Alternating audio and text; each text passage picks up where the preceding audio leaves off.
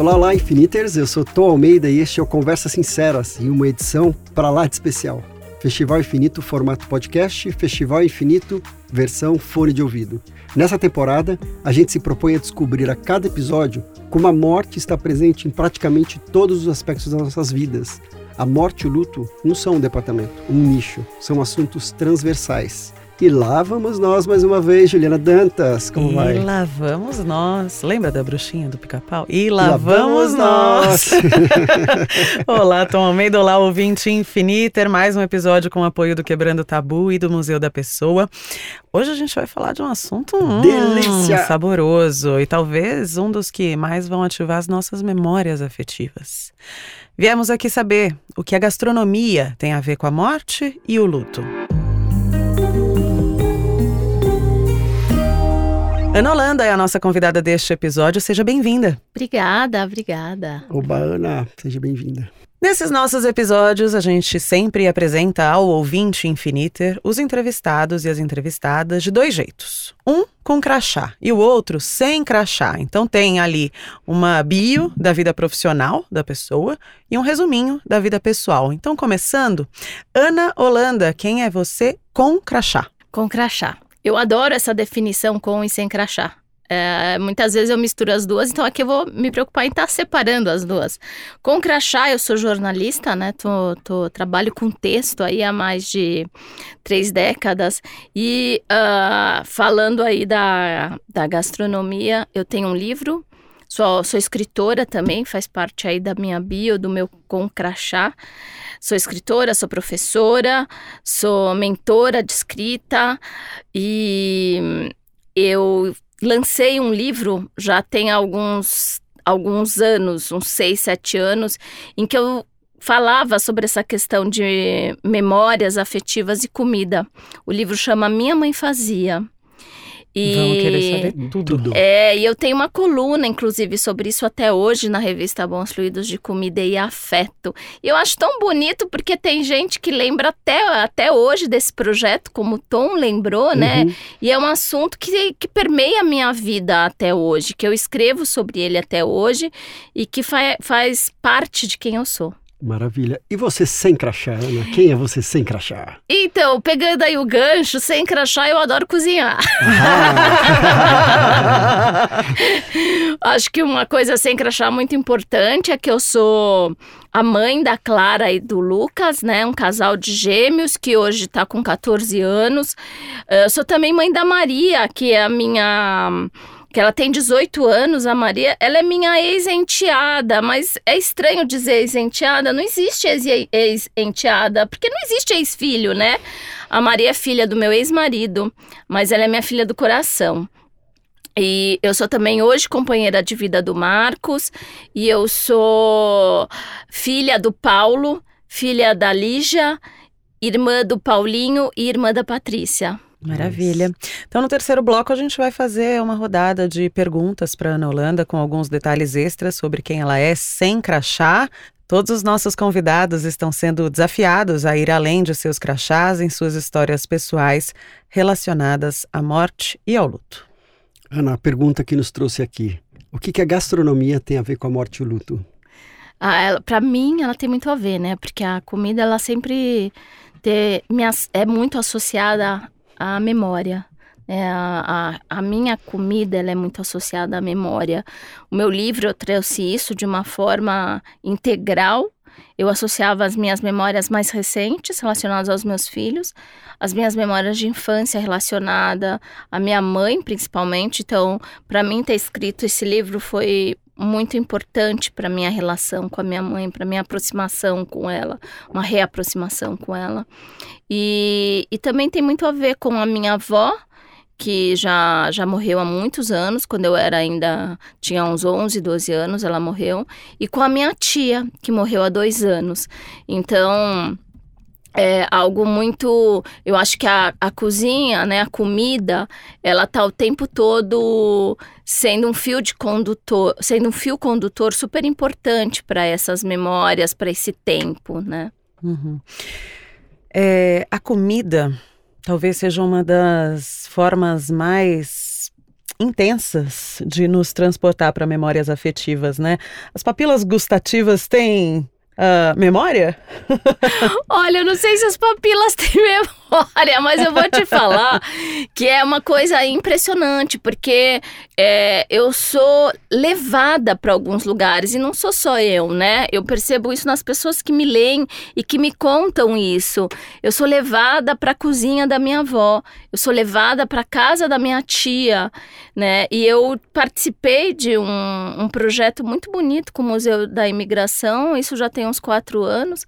Eles fizeram uma exposição sobre comida, é, do, a comida dos imigrantes, né? É, o que que ela, a importância delas. E eles me chamaram para fazer a, a curadoria disso para poder costurar isso com a memória. Demais. E foi muito bonito, né? Então a gente pediu cadernos de receita, a ideia era fazer to toda em cima de cadernos de receita. Uh, e a gente fez, foi feita a seleção e eu acompanhei algumas entrevistas, né, com essas pessoas. Depois de, selecionadas, a gente fazia entrevistas para poder contar essas histórias na exposição. E aí foi, cara, foi tão bonito porque uh, eu lembro até hoje de uma que eu fui que era uma família, uma família da Síria e era sobre a avó. E a neta contava, ela, ela me trouxe para eu olhar, né? Eu fui até a casa dela, ela me trouxe os cadernos de receita Uau. da avó. Aliás, cadernos maravilhosos, fiquei invejando, porque a avó dela era uma, uma pessoa joia, né? mega organizada. que ela dividia o caderno entre doces e salgados.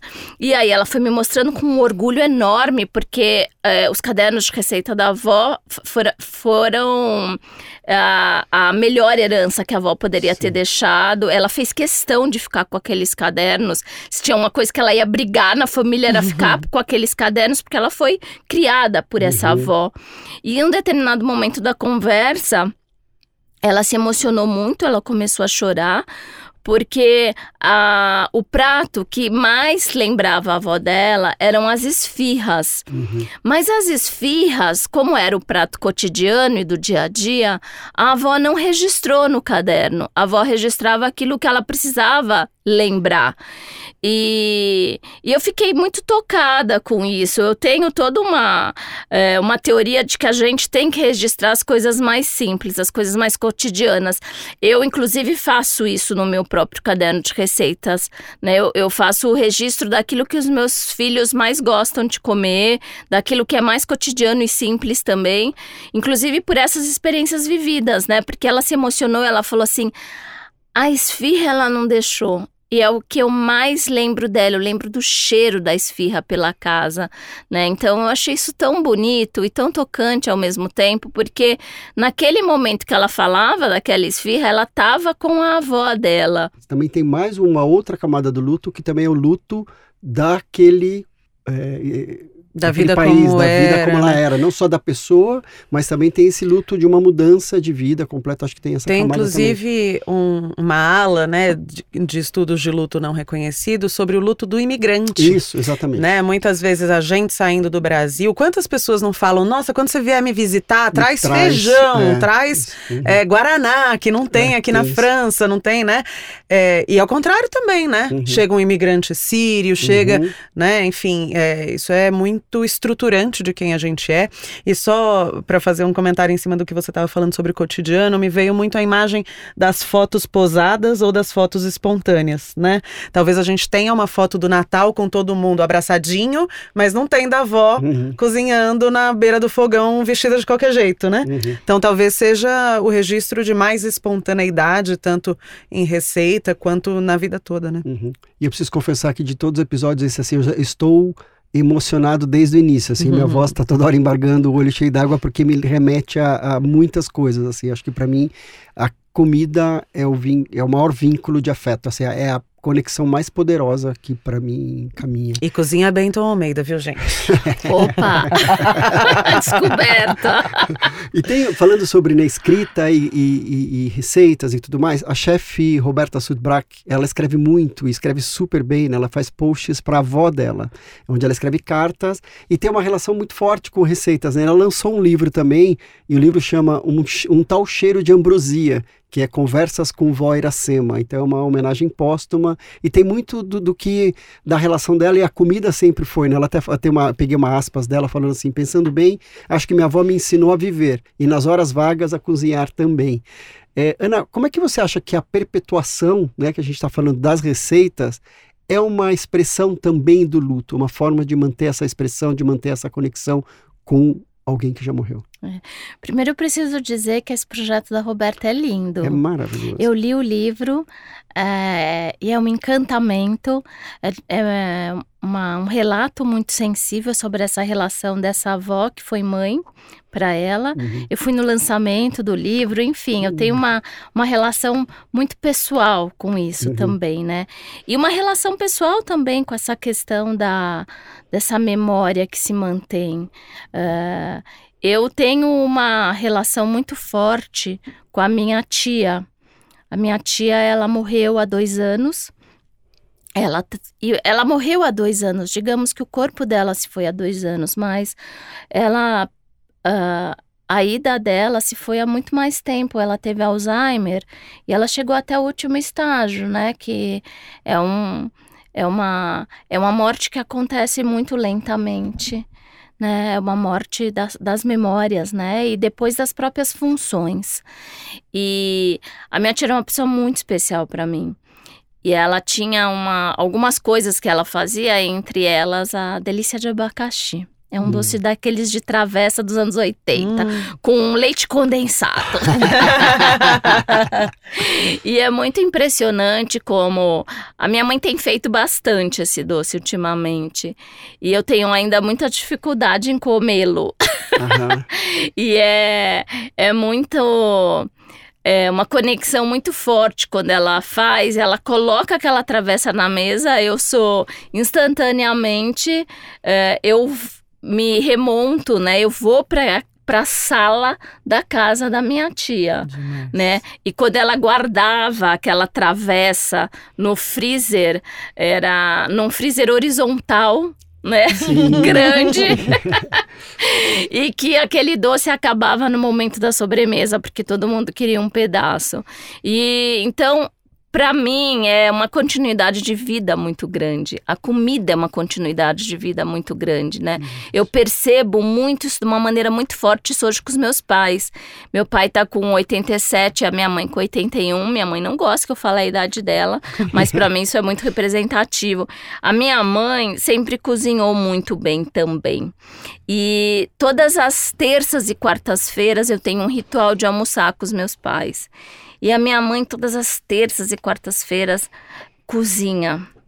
E ela faz muito daquela comida uh, da infância. Então, eu brinco, gente, quem faz bife à parmejana em plena terça-feira, né? Então, ela faz esse tipo de prato, ela faz panquecas, ela faz suflê de milho. Eu, hum. eu chego naquela mesa, parece que eu sou retomada para minha mesa da infância. Agora a gente come na sala, mas quando eu era criança a gente comia na cozinha, uhum. né? Porque agora vão os meus filhos também, né? Uh, eh, para esses almoços. É um ritual muito importante para o envelhecimento dos meus pais, eu percebo, sabe? E toda vez eu falo, mãe, a sua cozinha, a sua comida estava absolutamente maravilhosa, eu amei. E aí a minha filha olha para mim e fala, mãe, você precisa falar isso toda vez? Eu falo, eu preciso. Eu preciso falar isso toda vez, né? Porque quando eu falo, é, não é, é, a minha mãe ela tem muita dificuldade emocional, muita dificuldade com sentimentos, né?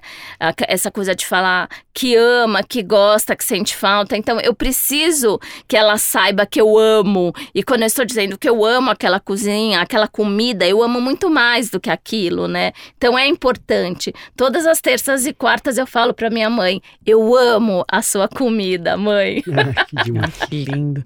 Outro dia eu fui num restaurante da chefe Tânia Romão, que a minha mãe conheceu a mãe dela e falou: vamos. Chegando lá, descobri que ela conhecia o Tom Almeida. Não sei, conversa vai, conversa vem, a gente ficou conversando lá bastante tempo. E aí, aí ela falou fa... da morte, daí falou, é, oh, Tom. Daí... Exato, é isso.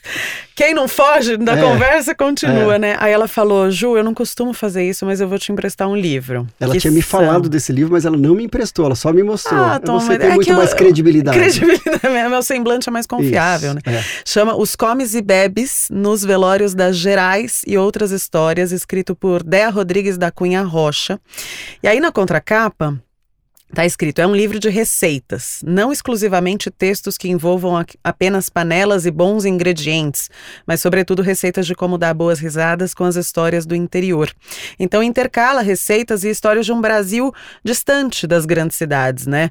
E muito disso se perdeu ou é restrito a determinadas localidades. É, inclusive, quando a gente assiste filme ou quem tem hábito né, de ir para os Estados Unidos, já vê que é uma cultura diferente, né? Que uhum. tem comida nos velórios, é outro jeito de fazer as coisas, aqui em determinados lugares, mas enfim. É, seria importante a gente recriar esses hábitos ou criar uma cultura nesse sentido? Ah, eu acho muito essencial. Eu acho muito essencial que a gente, alguns hábitos, eles nunca se percam, né? A minha, por exemplo, na, na, na, casa, da, na casa dos meus pais, né? A comida é nordestina. Né, meu pai é alagoano, minha mãe é pernambucana. Opa, eu é, também sou filha de alagoano. É, é, e é um tal de farinha, a farinha tá sempre na mesa, independente do que tenha, né? E a minha filha acha isso muito engraçado. Até com macarrão, falei, ah, os italianos que não ouçam, mas até com macarrão, a farinha tá sempre aqui. Farinha, farinha de mandioca, né? E a, eu acho que esse hábito, uma coisa que eu, eu percebo também, que é o hábito de se reunir, né? De estar à mesa.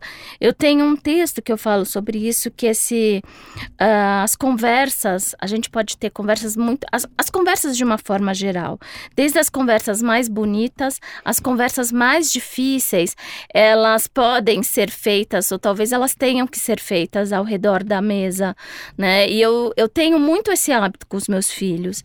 E é uma coisa que eu acho que esses rituais a gente nunca deveria perder o hábito de, de se reunir em torno da mesa. A mesa chama para esse lugar.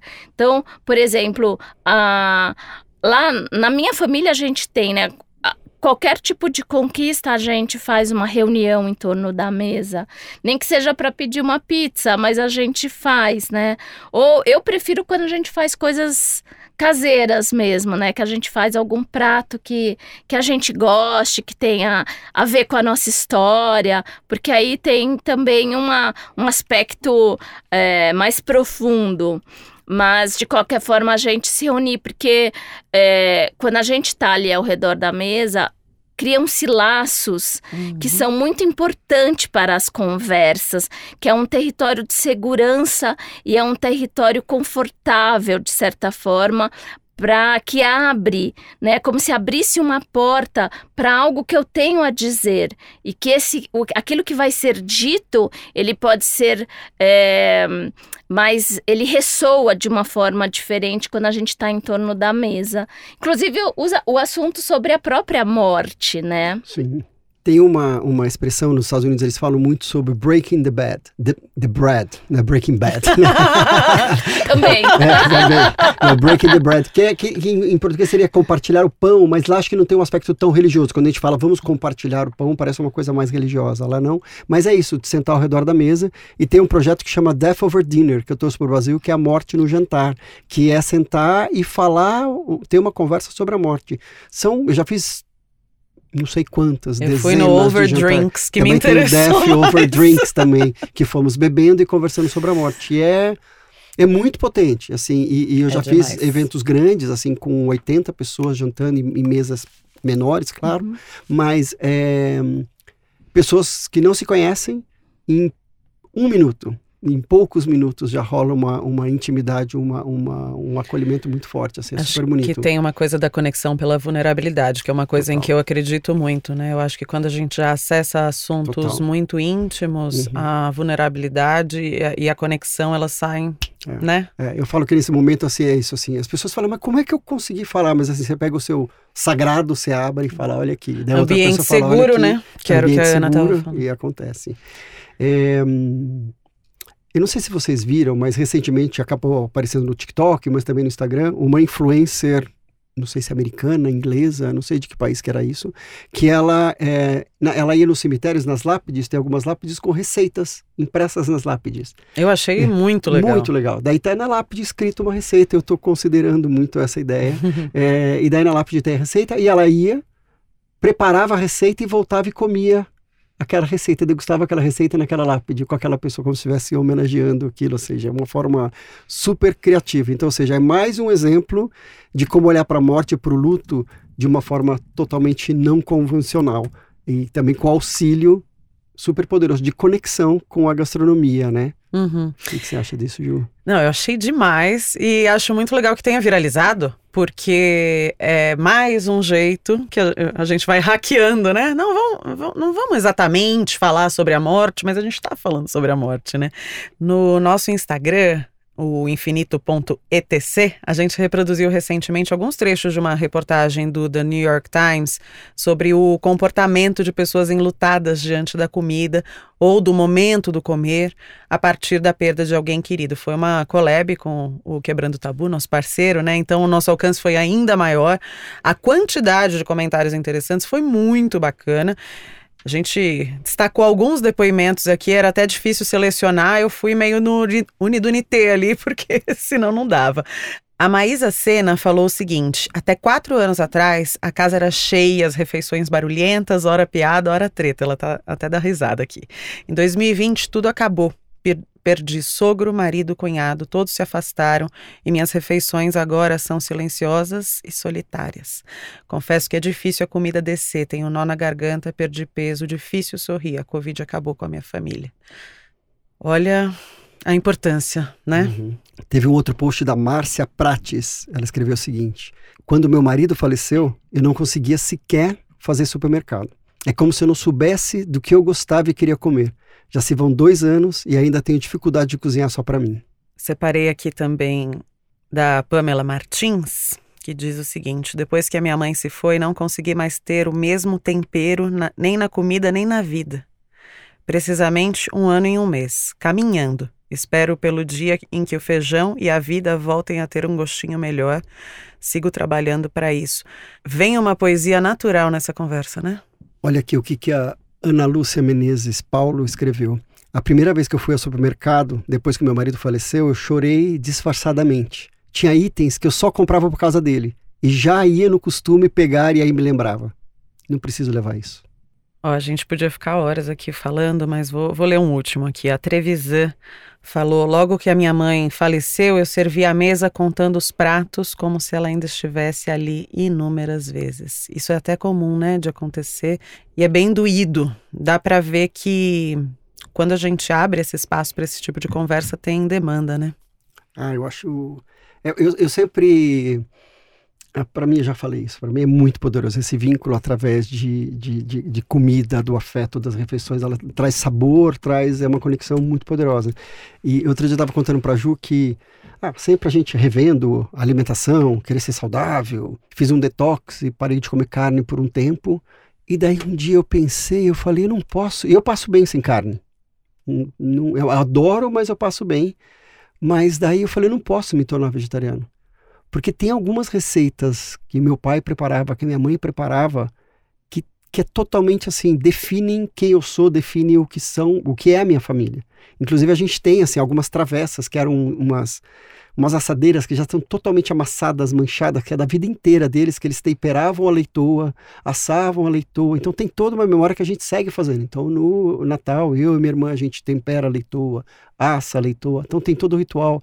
É, a Maju, minha sobrinha, fala: uhum. é, o cheiro da manhã do Natal era aquele cheiro de comida. Então, assim, eu não posso. eu posso reduzir o consumo, mas eu não vou abrir mão, porque eu abro mão de uma parte muito importante e, e que constitui quem eu sou, quem é a minha uhum. família. Né? Então... Você falou que seu, sua família é lagoana? É a família do meu pai, a minha mãe é pernambucana. De onde em Alagoas? Vamos ver se a gente é prima.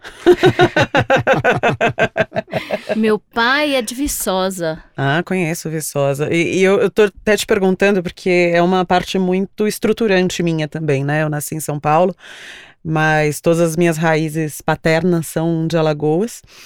É, sou time coentro a ponto de ter tatuado um coentro na semana passada. Amo. E ela amo. pôs um, um coentro no ombro, a gente tem brincado que era para ela colocar o ceviche no ombro para marinar. Coloca uns pedacinhos de peixe no ombro e marina. Eu, eu fiz um coentro com raízes. Eu amo coentro. Eu amo também. coentro. E aí, o meu pai, ele fazia uma meia dúzia de receita, mas quando ia pra cozinha era aquilo, né? Que voava coentro no teto, enfim, todo mundo tinha que picar e depois arrumar as coisas para ele. Mas o prato ele fazia.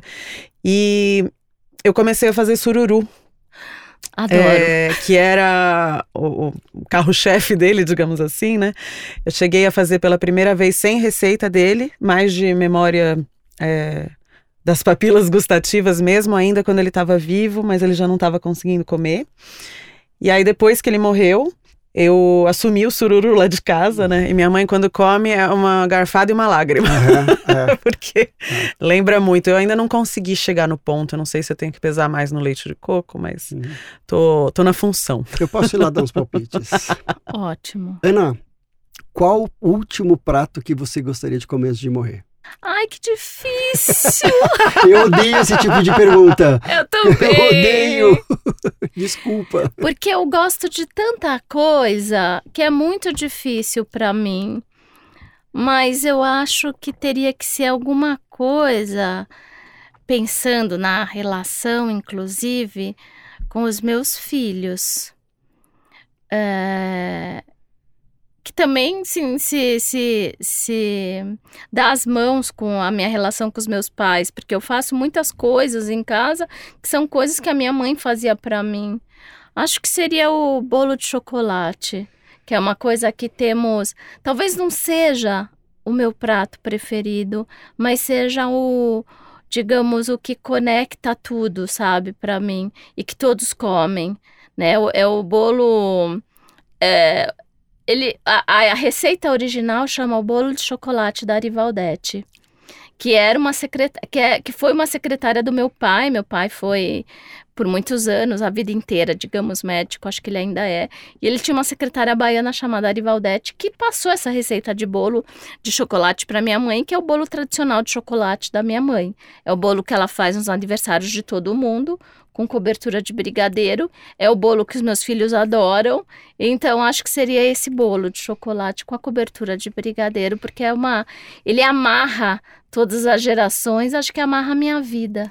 Olha, se o ouvinte não estiver salivando, eu tô, viu? Eu consegui imaginar esse, bolo. Pra gente finalizar esse bloco, qual receita sua você gostaria de deixar para as pessoas mais importantes da sua vida? Ah, vocês não me falaram que ia ter toda essa dificuldade. aqui. Deixa eu pensar. Você sabe que eu tenho um desafio na minha casa, né? Porque os meus filhos, eles têm gostos muito diferentes e particulares.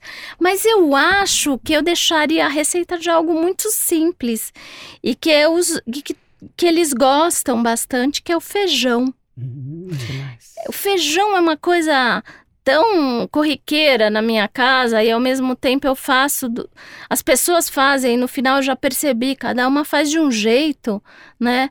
Então eu, eu deixaria o feijão. A receita do. A forma como eu faço feijão. Ah, minha avó paterna fazia o quê? Enfiava um maço de coentro inteiro. Coentro não E põe no de- feijão. Ah. É? Nossa, outra Eu vida. ponho louro. E aprendi com Louro, Rita Lobo, é. aprendi com musa diva Rita Lobo, feijão preto finaliza com um pouquinho de leite de coco. Hum, Delícia. uhum. Gente, chega agora no segundo bloco deste episódio do Conversas Sinceras para ouvir duas convidadas muito especiais. A primeira é a escritora Natália Timmerman, que está arrasando. Recentemente ela lançou mais um livro que chama As Pequenas Chances. Está no topo de vendas de várias livrarias. É um romance com um forte teor autobiográfico e tem passagens sobre comida por lá. Conta, Natália. Ontem eu tive um encontro com uma é, prima da minha mãe, é, já bem mais velha que ela. Minha mãe tá com Alzheimer. E encontrei essa prima que eu não via fazia anos com uma outra prima que eu tenho encontrado. E foi um encontro para falar de histórias. Em determinado momento, é, começaram a falar de um bolo de macarrão. Na verdade, tinham falado o macarrão da, da tia Caia, o macarrão que se comia, né? Todo mundo comia. Aí eu perguntei: o bolo de macarrão? É, e aí, ai, aquele que é com uva passa? Sim. E aí cada uma daquelas pessoas conhecia aquela receita que tinha vindo é, de quando os nossos ancestrais, né, os nossos, os meus bisavós, as avós, os avós delas é, e os pais até delas vieram da Lituânia, né? E as pessoas que é, sabiam essa receita já estão todas mortas, mas o sabor continuou muito vivo na minha memória, né? E eu, a gente até falou, uma delas aprendeu a fazer, então é, passar receitas de geração em geração é um jeito de, de continuar um legado, né? De, um jeito de, de celebração, de atualização de um passado e de cuidado com a memória. Então, é tudo isso. Eu escrevi sobre isso um pouco no meu livro, é, As Pequenas Chances. É, que é um, um romance, mas que tem uma um coração muito autobiográfico, né? Que foi a experiência da morte do meu pai, o luto, toda a vivência dos dias perto da morte dele, né? E eu lembro que me senti muito acolhida pelos rituais de luto judaicos. Eu não, não sou praticante do judaísmo, fazia muito tempo que estava distante da religião, e eu me senti ligada não a Deus, mas aos meus ancestrais que tinham criado rituais para lidar com a minha dor, que, é, por conta desses rituais, me pareceu normal. Né? Já tinha até uma lista de coisas que eu devia fazer, e, e é curioso, porque é, quando a gente chega no cemitério, a primeira coisa que a gente tem que fazer ao chegar na casa de quem morreu é comer um ovo. E tem toda a simbologia do ovo, né? Do ciclo, a circularidade, o nascimento, o recomeço. Mas é um alimento, simplesmente. Eu acho que tem a simbologia por detrás da garantia de um aporte nutricional para alguém que provavelmente por conta da dor está sem apetite, está sem fome. Então eu achei bonito isso, assim, sabe? O quanto a religião ela cuida em vários aspectos, tanto do ponto de vista espiritual, simbólico, né? Ajuda a ir simbolizando a perda, é, amparando, quanto bem prático mesmo. Essa pessoa precisa comer né? E, e, isso, enfim, acho que o judaísmo tem muita da, tem uma relação muito forte com a comida, né? E é, e é uma religião também que eu, eu entendi a partir dessa experiência muito sábia para lidar com o luto. Que bonito isso, né? Super bonito. Nossa, lindo. Lindo. E muito legal.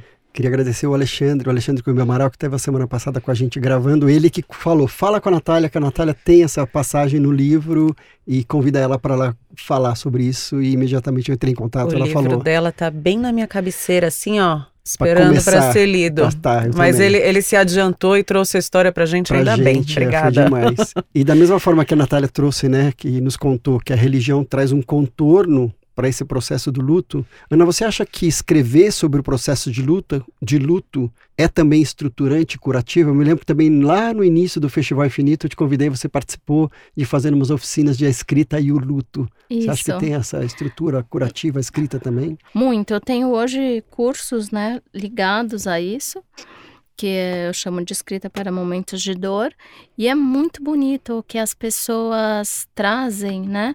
Porque acho que a grande dificuldade, na verdade, das pessoas é conseguir escrever, né? E o que eu faço é exatamente isso, é, é conduzi-las para que elas consigam escrever. A gente não entra na discussão se é bom ou não, porque é, é terapêutico, né? Mas eu não tô lá para fazer a, a, terapia, eu tô lá para ajudá-las a escrever.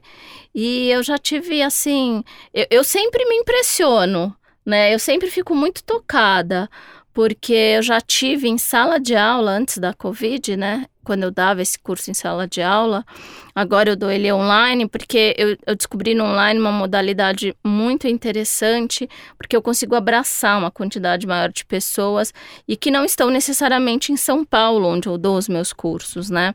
Mas uh, eu tive um caso de uma senhora que ela, ela era casada há mais de 50 anos. Ela foi com a filha no meu curso, a filha que comprou para o curso para ela mesma e para a mãe. E, a, e essa senhora foi assim meio um pouco obrigada, uhum. né? E o marido tinha morrido há três meses, então eu tinha lá a perda do pai e a perda do marido, o companheiro Uau. dela de vida. E ela, no início, quando ela se apresentou, ela pediu desculpa para as pessoas se ela não conseguisse escrever, porque era muito difícil para ela ainda falar sobre aquilo. E é, o curso era presencial, era mais de um dia de curso. No último dia, as pessoas finalizavam o curso com seus textos. E, e a, a leitura é uma leitura espontânea, ninguém é obrigado a ler. Aí a, a filha leu o, o texto sobre o pai, ela falou inclusive de um ritual ligado à comida, Uhum. né? Que é, é, falando sobre a- que eles tinham feito aquele ritual, mas que o pai não estava lá. E aí, então, a mãe pediu para ler e foi um momento muito emocionante para todo mundo do que estava ali, porque ela tinha dito que ela não iria, ela não iria Escrever. escrever. Ela não só ela escreveu como ela pediu para ler, ela leu o texto inteiro chorando e ao- a- umas duas pessoas seguraram na mão dela enquanto ela lia. Eu fico arrepiada porque foi um momento muito emocionante que me mostrou que é, eu sinto quando as pessoas conseguem escrever que elas conseguiram é, atravessar algo que é importante para elas, caminhar. E eu tô tendo uma experiência pessoal com isso, né? Porque o envelhecimento dos meus pais está sendo extremamente difícil para mim, principalmente porque eles não gostam de falar sobre o fim, sobre a morte. E não falar sobre isso, quando você, para mim como filha, tem sido como se eu tivesse uma algo que ficasse o tempo todo tapando a minha boca, sabe? Eu preciso, eu preciso falar e eu preciso ouvi-los, eu preciso, é, para mim é uma necessidade, é muito importante isso, mas eles não querem, eles se negam a falar, né? É, sobre as questões mais práticas e as questões emocionais. Então, é, eu comecei a escrever. Olha. Eu comecei a escrever, eu faço, eu escrevo em formatos de cartas. Às vezes eu mando para minha mãe, às vezes eu mando para o meu pai, e que fala sobre isso, né? Fala sobre aquilo que eu tô sentindo, fala sobre as minhas percepções. Isso, isso gerou assim comigo e com os meus filhos um laço tão forte. Aí, como a gente está falando também de comida e escrita, mas eu um dia eu estava sentada, o almoço é a refeição que eu e os meus filhos temos juntos.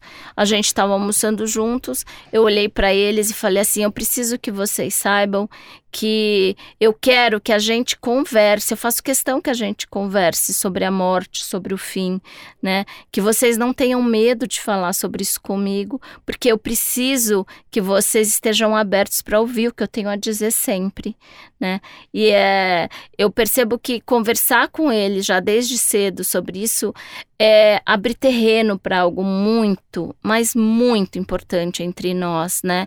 É, é sobre amor, é sobre segurança, é sobre, principalmente sobre segurança, né? E amor, acho que as duas coisas juntas, porque é, eu quero poder dizer para eles que eu tenho medo, né? E a gente ouvir de um pai que tá com medo daquilo é muito é, é muito forte, né? Acho que os filhos não esperam ouvir que os pais tenham medo, Uhum. mas eu quero poder ter neles um lugar de segurança para dizer eu estou com medo.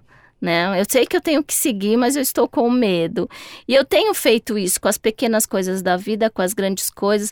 É, e um dia eu falei para eles não conseguir falar com seu avô e com a sua avó sobre o que eu estou sentindo agora tem sido muito doído para mim. Eu não quero que isso exista entre nós. Então, é, isso tem sido muito bacana. Eles às vezes até acolhem, sabem acolher o meu choro. Porque eu acho que a, a gente chegou a tocar nesse assunto aqui hoje da mesa. Que a mesa é esse lugar, a mesa da refeição é esse lugar que eu acho que acomoda é, tanto a alegria, né, como ela também acomoda os momentos difíceis, porque a, a mesa de refeição ela também é um reflexo da própria vida. A gente não vive só situações alegres e boas e amorosas.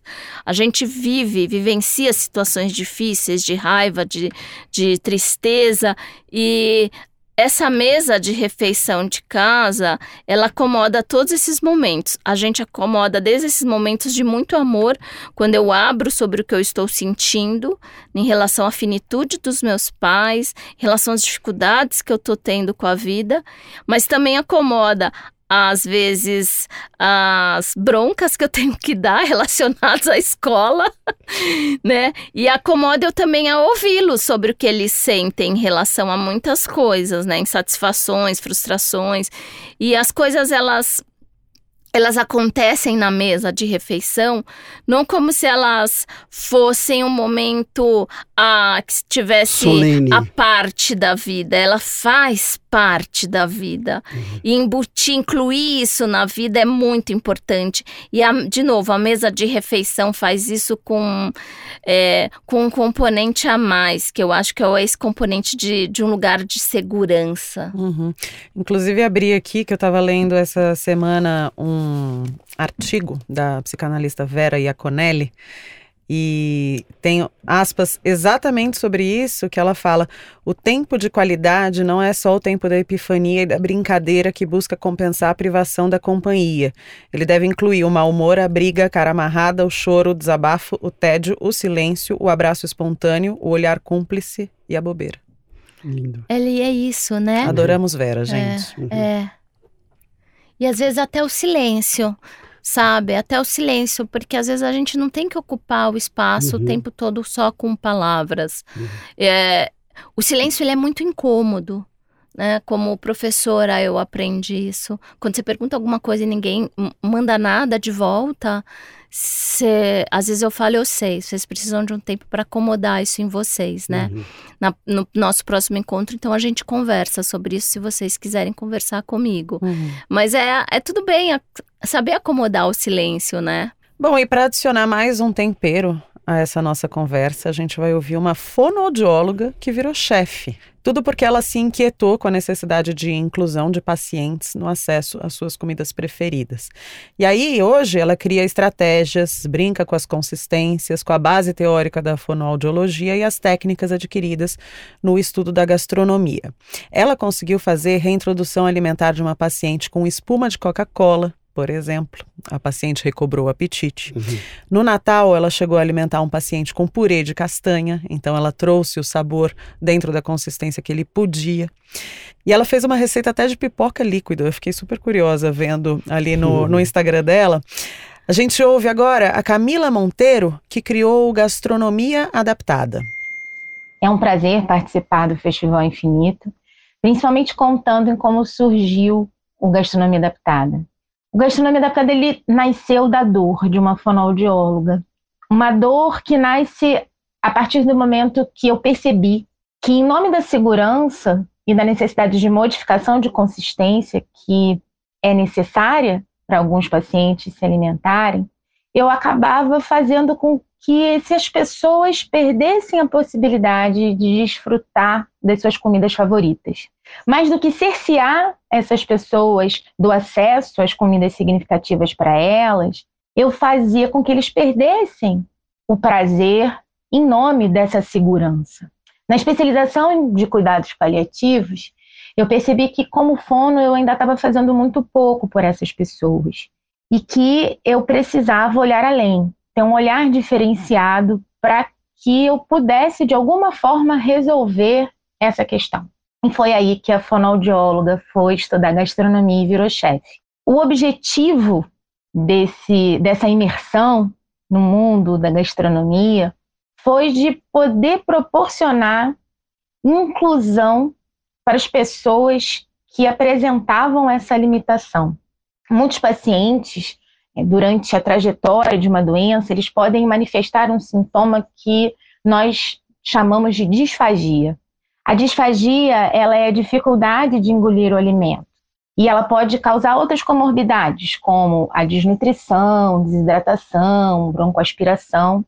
Em outras vezes, o que nós observamos é que a própria fragilidade da pessoa durante o enfrentamento da doença faz com que seja necessário modificar a consistência do alimento, pois fatores como cansaço muscular, falta de ar, náusea, podem impedir que essas pessoas sintam prazer em se alimentar. E através de técnicas gastronômicas, é possível trazer soluções para minimizar o impacto desses sintomas na alimentação. E assim é possível fazer com que essa pessoa volte a sentir prazer em se alimentar. Quando falamos de pessoas que estão vivendo os últimos meses, dias de vida, é, é muito importante que o acesso ao alimento significativo, representativo da vida dessa pessoa, seja oferecido de uma forma que de fato é possível para ela comer.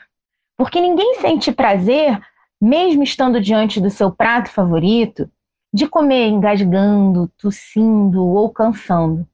Então, o gastronomia adaptada ele tem essa missão: possibilitar que a comida possa continuar a fazer parte da realidade das pessoas, independente do acometimento de uma doença incurável ou ameaçadora da vida. Porque comida é legado. Então, quando eu penso o que a gastronomia tem relação com luta e com a morte, eu refleti que a gastronomia tem relação com a vida, porque as nossas relações elas são todas construídas sempre envoltas por esse cenário alimentar. Desde quando a mãe começa a ter desejo por um alimento específico, até a forma como nós nos posicionamos ética e politicamente, culturalmente e o arsenal todo de experiências que ficam gravadas em nossa memória.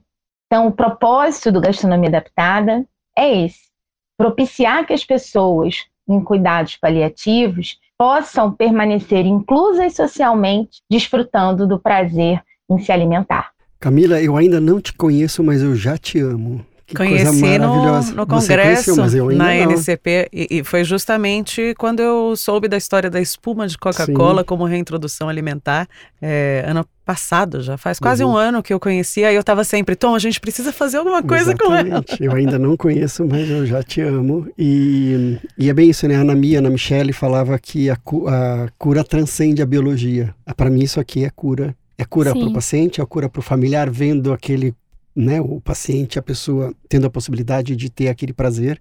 Inclusive, a Nami, é, na fase final da vida dela, ela fez um bucket list de desejos e para ela, comida era uma coisa muito importante. Então, ela colocou várias receitas de coisas que ela gostaria de comer. Então, ela colocou o arroz de polvo da Germani, ela colocou a dobradinha lá do Rodrigo Oliveira do Mocotó, ela colocou o arroz que ela batizou, a gente batizou junto o arroz que eu faço, chama arroz imoral, que daí eu acabei não fazendo porque ela queria comer o arroz imoral lá em São Francisco Xavier. Falei, eu vou fazer e vou levar. Não, se der certo, eu vou para aí e a gente vai comer, senão tá tudo certo. O desejo era, era era tudo isso. Ele tinha a ver com o sabor e colocou o pacote e tô tudo bem se não viver isso. É, então foi muito lindo isso.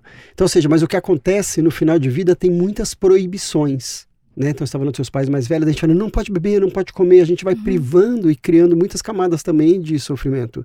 É, e a Camila falou, né, em nome de uma pretensa segurança, a gente vai privando as pessoas das coisas que são importantes é, para elas. Você concorda com isso? Nossa, muito demais. Você sabe que isso me lembrou muito uma. Porque essa, essa relação entre, a, entre comida, né, memória, história, ela é muito forte, saúde, enfim. É, hoje a gente tem muito essa coisa, acho que a, a Ju falou sobre isso, de das dietas, né? A gente, as pessoas começam a enxergar as coisas também só como calorias. E eu lembro que há muitos anos, ainda na minha vida de jornalista, eu gosto de falar da vida de jornalista porque hoje eu me enxergo muito pouco, né, como jornalista. Mas há muitos anos mesmo, eu fiz uma é, uma matéria sobre era uma reportagem exatamente sobre essa relação entre a comida e as emoções. E eu entrevistei um um psiquiatra que ele trabalhava é, num laboratório de pesquisa de alimentação do Hospital das Clínicas e ele me contou a história de uma mulher que uh, ela não conseguia, né, de jeito nenhum emagrecer e tinha um ponto muito forte que ela sempre se, digamos, sabotava a dieta comendo azeitonas pretas. Uhum. E um dia, conversando de uma forma muito sincera com ela, ele perguntou assim: por que azeitonas pretas? E ela falou assim: porque era a comida predileta do meu pai. Uhum. Aí, assim, do tipo, fica muito difícil isso, né? Você vai uhum. tirar a azeitona preta dela. É. A azeitona preta era a conexão com o pai dela. E eu vejo isso acontecer de uma forma, né? É, quantas vezes eu já tive, cada vez mais eu tento entrar nessa relação mais menos cruel com o meu próprio corpo, né? Por incrível que pareça, a gente está falando aqui de alimentação e muitas vezes a gente acaba essa relação cruel que a gente tem com o nosso corpo, ela é, ela é, é ela é muito profunda. Ela vem de dentro, mas ela também vem de fora, né? Porque a sociedade fica o tempo todo pedindo que a gente caiba num determinado padrão. E em nome a... de uma pretensa saúde. De também. uma pretensa saúde que muitas vezes é mais quer que eu caiba na tua estética, uhum. não é? Uhum. Não é? E isso é muito cruel. E então assim, é, eu, numa dessas dietas que eu estava fazendo, eu, eu mandei uma mensagem para nutricionista, porque era uma dieta que não tinha carboidrato. Uhum. e eu não aguentava mais, eu não aguentava nem mais sentir cheiro de ovo. E aí eu, eu falei, não, não, não dá. Não dá, para mim não dá. Aí ela falou, do que, que você sente falta? Eu falei, de pão. Uhum. De pão. Eu preciso de pão, né? E é, é muito... É, em, em qual refeição ela pediu que eu dissesse, eu falei no café da manhã. Então acho que tem coisas que é, eu hoje eu tenho, eu adoro passar numa padaria de fermentação natural com a minha filha e a, e a gente sempre, qual pão a gente vai levar hoje? Assim, não é só sobre o pão. Claro. É sobre essa relação. Eu tenho uma relação muito próxima com a minha filha, com a Clara é, com a alimentação, com uhum. a comida. A gente escolhe, a gente come juntas, a gente prova, a gente experimenta. Então, é construção de história, de narrativas o tempo todo, de memórias, de lembranças. Então, é muito difícil. Eu, eu realmente acho que as pessoas, elas, elas se privam, elas se colocam, né? A gente estava falando disso. Uma vez eu li um texto belíssimo de uma, é, de uma coreana, em que ela estava ela, a mãe teve câncer de estômago e ela, a alimentação passou a ser baseada. E ela tinha uma frase que eu, que eu lembro até hoje do texto dela, que é: A nossa mesa, antes tão rica de sabores, virou uma mesa insossa, uh, baseada em pós, né? Porque a mãe dela passou a com uma alimentação só com coisas mingaus em pó que ela tinha que fazer para comer por conta do câncer. E até que um, um, determinado momento a mãe desistiu do tratamento. Ela falou: "Eu não quero, não é isso que eu quero para mim. Não é isso que uhum. eu quero pro resto dos meus dias. Uhum. Eu não quero ser isso", uhum. né? E... O que a gente sempre fala né? sobre limites de dignidade, né? É. Quem é você e o que importa para você? Porque às vezes tem uma questão de custo-benefício dessas escolhas que, né? É, eu, eu vou só, só amarrar aqui, porque esse assunto me instiga muito e eu falaria dele por horas, mas cada vez mais provado que dieta restritiva não faz sentido, que você ter um nutricionista ou uma nutricionista que te proíba ou que te libere alguma coisa não faz sentido. Então, só vou deixar aqui um highlight: procure no Google nutrição comportamental. E, enfim, é assunto para outra é incrível, situação. Né? Vamos agora para o terceiro e último bloco deste episódio. O bloco Conte Sua História em parceria com o Museu da Pessoa. É o nosso momento sem crachá. Vamos lá, Tom Almeida. Vamos lá. Ana, qual foi o rompimento que mais te impactou? Foi o final do meu primeiro casamento. Para só localizar, eu tive três casamentos, né? Hoje eu tô na minha quarta relação duradoura, digamos assim. E o, mas o primeiro foi muito impactante. O primeiro, por N motivos, eh, mas é, foi a minha. Talvez por ter sido o primeiro. Foi a sensação de perdi meu chão, perdi meu norte, perdi. Tive que me refazer, literalmente. Uhum. Estamos entre três que respondem a mesma coisa, né? Exatamente. O principal rompimento foi o, o divórcio. divórcio. É. Em que você se transformou depois desse rompimento? Em mim mesma. Isso foi muito, isso é muito, foi muito forte para mim. Foi descobrir quem, quem eu realmente era, além da, daquele era um grande amor.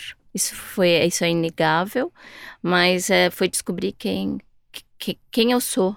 Acho que eu me tornei quem eu sou graças àquele rompimento, aquela morte daquele amor, né?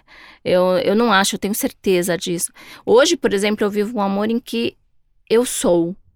E isso para mim também é muito importante. Eu sou. Se você soubesse que você tem apenas uma hora de vida, para quem você ligaria e o que você diria?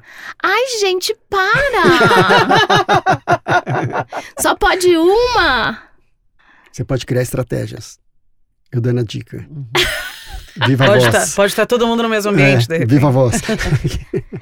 É, porque eu acho que eu teria. Eu, eu precisaria muito falar com os meus pais, né? Que, que queriam ficar, né? Pra, tipo, dizer, fiquem bem, né? Que eu acho que seria uma. Um, e eu, mas eu precisaria muito, muito.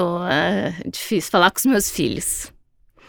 É, porque os meus filhos, eles têm. é, minha filha fala muito que eu sou o porto seguro dela, né? E ela tem 14 anos, os dois têm, o Lucas e a Clara têm 14 anos. Eu acho, eu, eu, eu- a gente sabe exatamente da importância que um tem para o outro, então eu precisaria falar com eles. O que você diria? Eu diria que. Ah, meu Deus! eu diria para eles que eles precisam seguir, que eles têm que seguir, sem, é, que eles são uma continuidade, né, de mim, amorosa, e que a gente de alguma forma vai estar sempre juntos, né?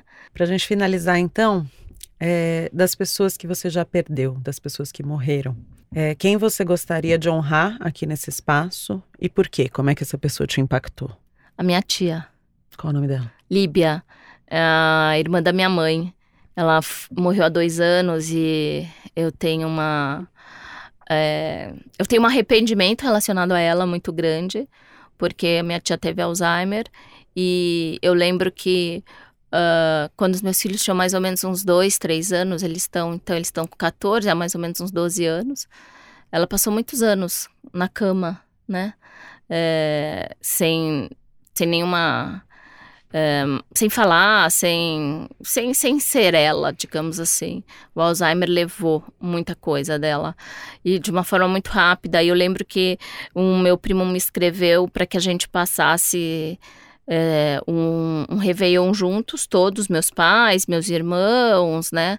Essa minha tia ainda tinha consciência, ela já estava afetada pelo, bastante afetada pelo Alzheimer, mas ela tinha consciência, né? E, a, e ele me escreveu dizendo: pode ser a última vez. E eu não acreditei muito naquilo, sabe? Para mim isso é muito forte, assim, eu tive com ela, ela já estava, ela não reagia mais, ela não falava, ela não piscava, é uma, é, eu não sei se as pessoas têm ideia do que alguém no último estágio do Alzheimer, ela é um corpo deitado, Uhum. só.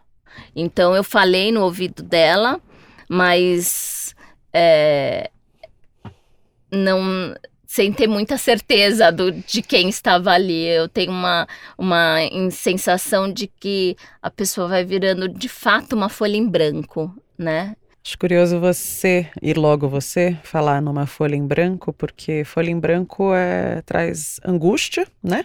A síndrome do papel em branco, mas traz possibilidade de reescritas, né? Então, de repente, ressignificada, novos rumos para essa história.